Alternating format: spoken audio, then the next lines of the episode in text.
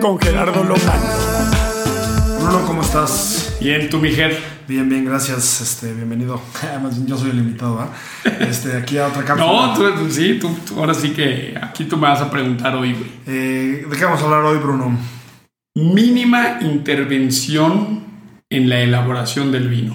Ok, eh, ¿podrías hablar brevemente de qué es la mínima, a qué te refieres con mínima intervención? Ok, mínima intervención es el vino se hace en el viñedo, el enólogo entrega un vino sin defectos, tienes que combinar estas dos filosofías que acabo de decir.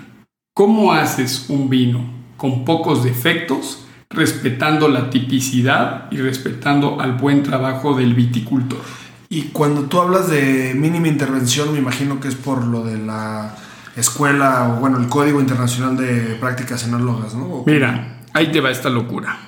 Hay un organismo que se llama la OIB, Organización Inter- Inter- Internacional de la Vid y el Vino. Tiene un código de prácticas enológicas. Este código son 453 páginas. O sea, es una, es una Biblia. Sí, sí, es un librote. Ok.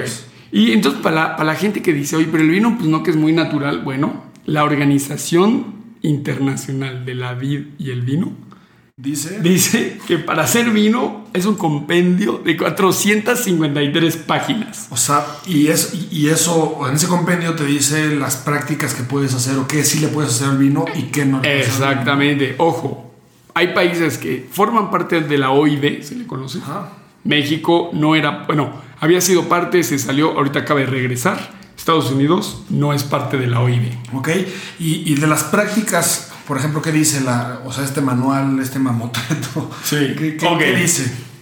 Prácticas que le puedes realizar al mosto, o sea, al mosto. Ajá. Es decir, prensé, o sea, bueno, tengo un jugo de uva que clarifique por medio de una decantación. Con azúcar, sí. Exacto, entonces un jugo de uva con azúcar y ya le decanté los sólidos. Ok, ese, Eso ese se llama mosto. Sí, sí. Que es Ah. parecido al de la cerveza cuando, cuando le quitas todos los granos. Exactamente, el wort, ¿no? Entonces, bueno, a este mosto, para convertirlo en vino, la OIB te permite 89 prácticas O sea, hay, diferente, hay 89 diferentes formas de hacer vino. de hacer vino. Eso es lo que te estoy diciendo. Hay 89 cosas que le puedes hacer a un mosto para convertirlo en vino. Ahora- 89. De, no digo, deteniéndonos en ese punto, tú dices la mínima intervención. Digo, de esas 89, normalmente usas una Sí. u otra Sí. o puedes usar varias. Por ejemplo, la que yo, a ver, es que todo es situacional. Sí. ¿Qué quiere decir es, ¿qué, ¿contra qué, qué tienes ahorita? Por ejemplo, yo el año pasado tuve una uva de muy buena calidad. Entonces, mientras más calidad tienes la uva, menos prácticas le aplicas. ¿Sale? Entonces, pero, por ejemplo, yo práctica de mosto, o sea, hice dos. O sea, sí puedes aplicar varias, eso es lo que voy Sí, sea, sí, sí, Habrá vinos que tomamos que tienen cinco. Sí, o 20 o 50. O sea, O sea, qué locura. O sea, tú crees que, por ejemplo, digo, ojo, estamos hablando de prácticas. Ahorita no se le ha agregado nada al vino. y cuando, y entonces vamos a ver qué es, cuando dices práctica, ¿qué es una práctica? Por ejemplo, ¿cómo vas a fermentar ese mosto? Ok, eso sería, hay diferentes prácticas o diferentes formas de fermentar ese mosto. Exactamente. Y cuando Oh. dices cómo vas a, te refieres a qué recipiente, a qué temperatura, además. Exactamente. Otra es, ¿qué le vas a hacer a ese mosto? Por ejemplo, a ese mosto le quieres quitar color. Ahí lo que tienes es una práctica combinada con un aditivo o un coadyuvante, que ya vamos a ver qué es. Ok. Ese mosto, ¿qué le quieres hacer? Le quieres quitar, por ejemplo, eh, le quieres quitar proteínas, le quieres quitar tanino. Ese mosto, ¿qué lo quieres hacer? ¿Lo quieres, lo quieres todavía decantar aún más? Entonces, hay diferentes prácticas de mosto que están relacionadas a aditivos y coadyuvantes que Correcto. querías agregar, ¿no? Ahora. Digo, ah, para, para, para no irnos hasta, hasta eso, hay otra parte que, te- que, que dice que hay prácticas de vino. Correcto, entonces, ahora ya tienes vino. Eso, eso quiere decir que ya fermentó y ya tiene Sí, alcohol. exacto. Tu mosto fermentó, el azúcar se transformó en alcohol y tuviste un relargamiento de CO2, tienes vino. A ese vino le puedes hacer 96 prácticas. O sea, si 89 para el mosto eran muchas, para una vez que ya tienes este, fermentada la uva el, o el mosto, Exacto. tienes 96 prácticas. Ok. Entonces, ¿a esto qué le puedes hacer? Agregar ácido, quitar ácido, hacer una Pero, por ejemplo, agregar ácido, quitar ácido sería agregar. es- Que es- eso también se puede hacer en mosto. ¿Y, y esos son aditivos? Correcto, Ok. correcto. Entonces, digo, nada más para, para mencionarlos y ahorita regresamos a esos. eh, ¿Cuántos aditivos permitidos te permite la, la, la- la asociación? Ok, bueno, nomás regresando al tema de, por ejemplo, prácticas de vino. Por ejemplo, un vino lo puedes filtrar. Sí. Que ahí no estás agregando nada. Realmente al vino, al revés, le vas a quitar cosas.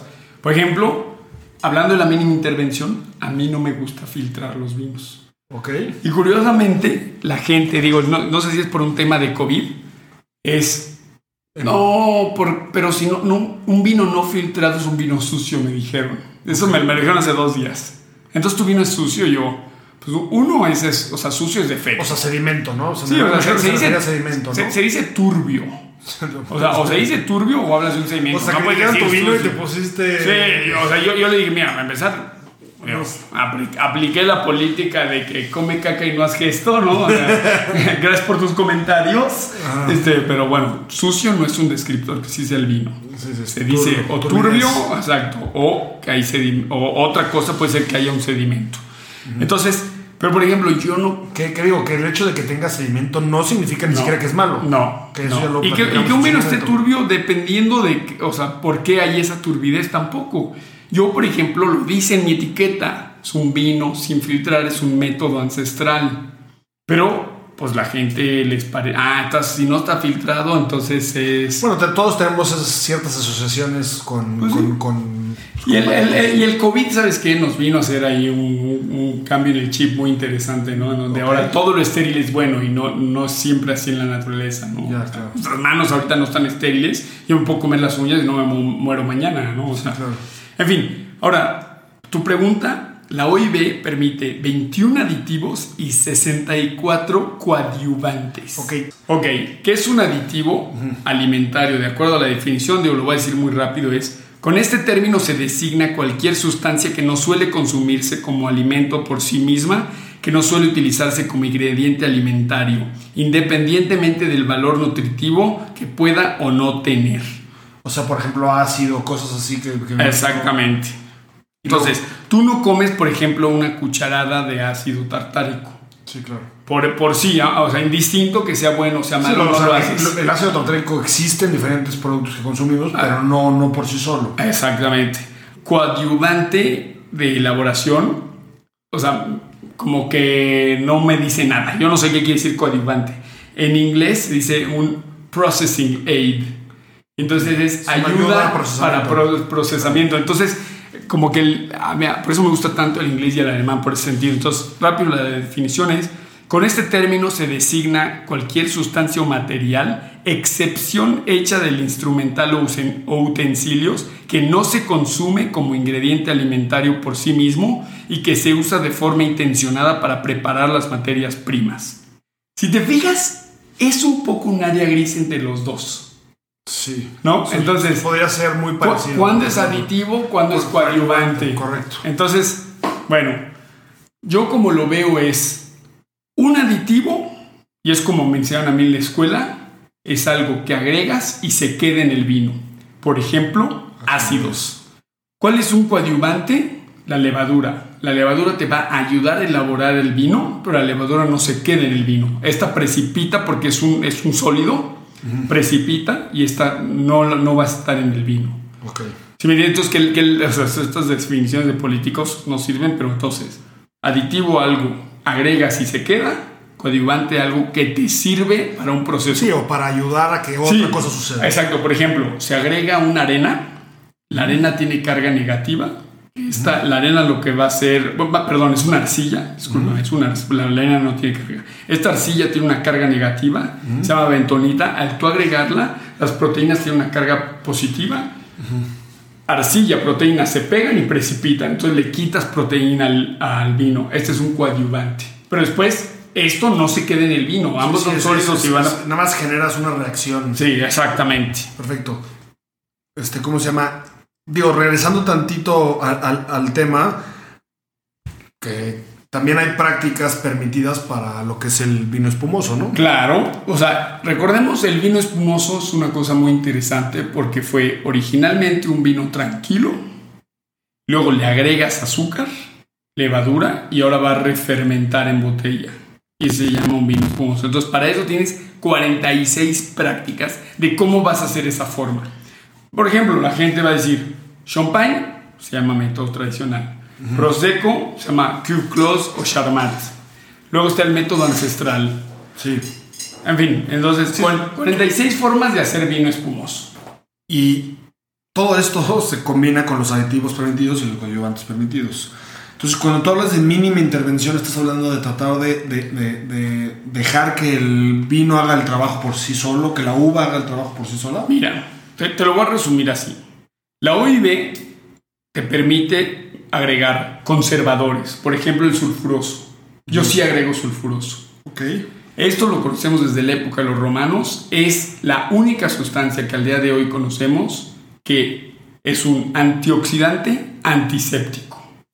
Pero chécate esta locura. Tienes reguladores de acidez, tienes secuestrantes, antioxidantes, activadores de fermentación, antiespuma, clarificadores, estabilizadores, enzimas, gases, fermentación y otros. O sea, puedes ponerle mil cosas para controlar el vino. Ahora, tú dices la mínima intervención, pero digo, al final de cuentas, si tú quieres controlar el vino, o, sea, tienes la posibilidad al final del día de, llegar a, tener el vino que tienes en tu mente, ¿no? O sea, que tienes en la mente. bueno, es una combinación tú tienes una idea del vino que quieres hacer, pero conoces y entiendes qué es lo que te da tu terruño. Ok. Y si regresamos a mi definición inicial, tu chamba o lo que yo vengo ahorita a profesar es hacer un vino sin defectos, respetando a lo que la naturaleza te entregó en un inicio. Entonces, no puedes entregar un producto con defectos, o sea, que el, que el departamento de calidad diga rechazado, eso no puedes. Pero tampoco puedes hacer de una mujer fea una mujer guapa. No se puede. Sí, claro, o sea, o sea tienes que trabajar con buena materia prima, con, Exactamente. con todo para poder, o sea, con la idea de no procesarlo o, no meterle mano en medio de lo posible. Exactamente. Y, y esto yo creo que a largo plazo es una filosofía, me voy a echar a mucha gente en contra, amigos míos, mucho más profesional y poderosa que las corrientes de no le hago nada al vino, por lo tanto es un vino natural. Que justamente, a mí me hubiera gustado, antes de, terminar, hablar sobre cuando hablas de la mínima intervención, no se refiere, no te refieres a vino natural. No. Yo hago prácticas que los del vino natural, que hoy en día no está definido qué ostras es un vino natural, pero yo hago prácticas, por ejemplo, agregar sulfuroso y levadura, que no es una práctica común en un vino natural. Sin embargo, yo te estoy entregando un vino que tuvo muy poco, literal, a mis vinos yo les agrego levadura, sulfuroso, se acaba. La levadura se precipita y se va, el sulfuroso se queda. Punto. Es un coadyuvante y, y un aditivo. Exactamente. Yo estoy entregándote un vino sin defectos. Ya no te, déjalo tú que sea bueno.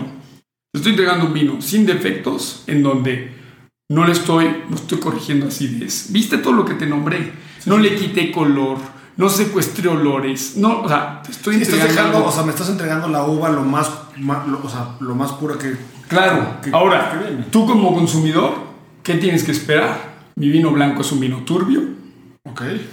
Es un vino que yo creo que te aporta muchas cosas interesantes, organolépticas, pero cuando lo sirves en la copa dices, ah, ok, es un vino turbio, o sea, no, no es un vino límpido, transparente. Sí, no está clarificado. No está exacto, no está ni clarificado ni filtrado. Ok.